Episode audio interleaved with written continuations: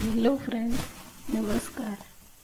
સમય સમય એ એક એવો સુપ્રીમ સત્તાધીશ છે કે એની સામે ભલભલા સત્તાધીશોની શરણાગતિ સ્વીકારી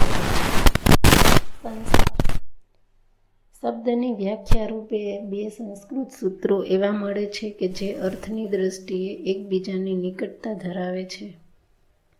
પહેલી વ્યાખ્યા શબ્દના વ્યુક્તિ અર્થને બિલકુલ અનુરસ, અનુસરતી છે કે સંસાર નીતિ, સંસાર જે સતત સર્યા કરે છે, વહ્યા કરે છે, એનું નામ જ સંસાર. અહીં કશું કાયમ એક જ સ્વરૂપે ટકી રહે એવું બનતું નથી. આની સાથે અર્થની દ્રષ્ટિએ સમાનતા ધરાવે છે. એવી અન્ય વ્યાખ્યા આ મળે છે. પરિવર્તનશીલ લોડિયમ સંસાર એ કહે છે કે સંસાર પરિવર્તનશીલ છે. સંસારની હર કોઈ બાબતમાં ચેન્જ બદલાવ આવે જ આવે.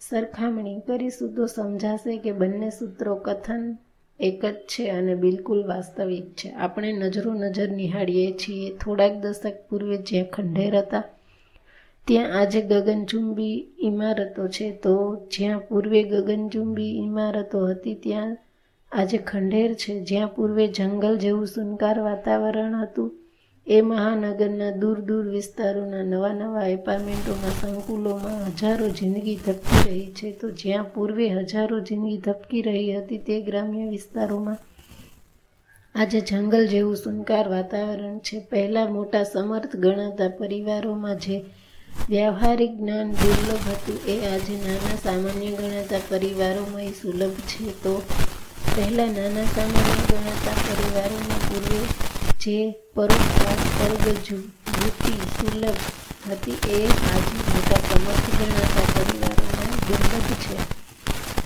કલ્પના કરો કે આ સંસારમાં ક્યાંય કશું પરિવર્તન થતું હોત બધી બાબતો જેમ કે ઘર તેમજ જરાય ફેરફાર વિનાની જ હોત તો એ એકધારી સ્થિતિ સ્થાપક અવ્યવસ્થિત બોર થઈ જવાય એવું હોત ઉપરાંત એના કારણે કેટલી અવ્યવસ્થાઓ સર્જાઈ હોત એટલે જ પરિવર્તનને આવકારતા એક શાયરીમાં સરસ રજૂઆત કરી છે કે असफल भी सफल हो जाता है निर्बल भी सबल हो जाता है परिवर्तन ही परिवर्तन की गजब क्षमता की टीचर में भी कमर हो जाता है અલબત્ત દરેક પરિવર્તન સમ્યક સારા જ હોય છે એવું નથી દરેક પરિવર્તન અશુભ, ખરાબ જ હોય એવું પણ નથી. આજે સ અક્ષરથી શરૂ થતા ચાર વિભાગો દ્વારા પરિવર્તનની વૈવિધ્ય સારા મોટા છે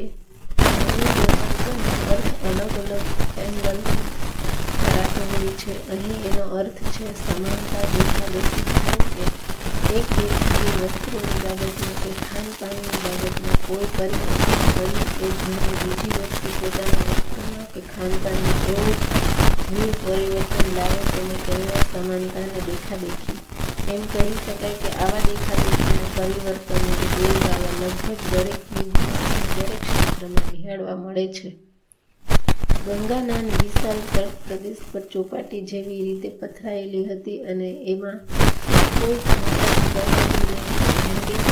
લોકો ગંગા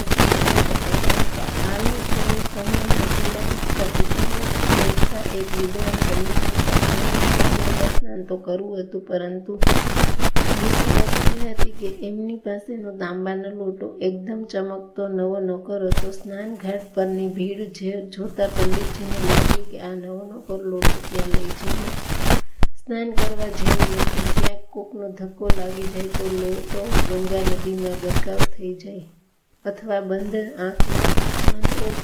કરતો કોઈ ઉઠાઈ જાય ચોરી પણ થઈ જાય એમણે આનો ઉપાય વિચારી લીધો અને તટ પ્રદેશમાં થોડે દૂર એકાંતમાં જઈ લોટો રેતીમાં છુપાવી દીધો અને નિશાની રૂપે ઉપર શિવલિંગનો આકાર બનાવી દીધો. પંડિતજી હવે નિશ્ચિત ભાવે ગંગા સ્નાન અને સ્નાન ઘાટ પર ગયા. પણ આ શું? સ્નાન કરીને પંડિતજી તટ પ્રદેશ પર આવ્યા. ત્યારે તેમના આશ્ચર્યનો પાર ન રહ્યો. ત્યાં રેતીનું એક પણ શિવલિંગ નહીં, લગભગ પચાસેક શિવલિંગો હતા. પંડિતજી પરેશાન થઈ ગયા કે આમાં લોટાવાળું શિવલિંગ છે? કઈ રીતે ઓળખવું? એમણે તટ પ્રદેશના ભક્તોને આટલા બધા શિવલિંગ વિશે પૂછ્યું તો બહુ ભોવા, ભોળા ભાવનો ઉત્તર મળ્યો, તમે શિવલિંગ બનાવીએ, બનાવીને પછી સ્નાન માટે ગયા? એ જોઈને અન્યોને થયું કે આજના પર પરવ પર્વદિને ગંગા સ્નાન પૂર્વે શિવલિંગ બનાવવાનો વિધિ હશે એટલે એ બધાએ પણ તમારું જોઈને એક એક શિવલિંગ બનાવી દીધા. પંડિતજીને હસવું કે રડવું સમજાયું નહીં. માત્ર દેખાદેખીનું પરિવર્તન આવી હાસ્યાસ્પદતા નહીં, નુકસાનો પણ સર્જી શકે છે. છેલ્લે સમયના સંદર્ભમાં એક વાત. જે સમયને માન આપે છે સમય એને માન આપે છે.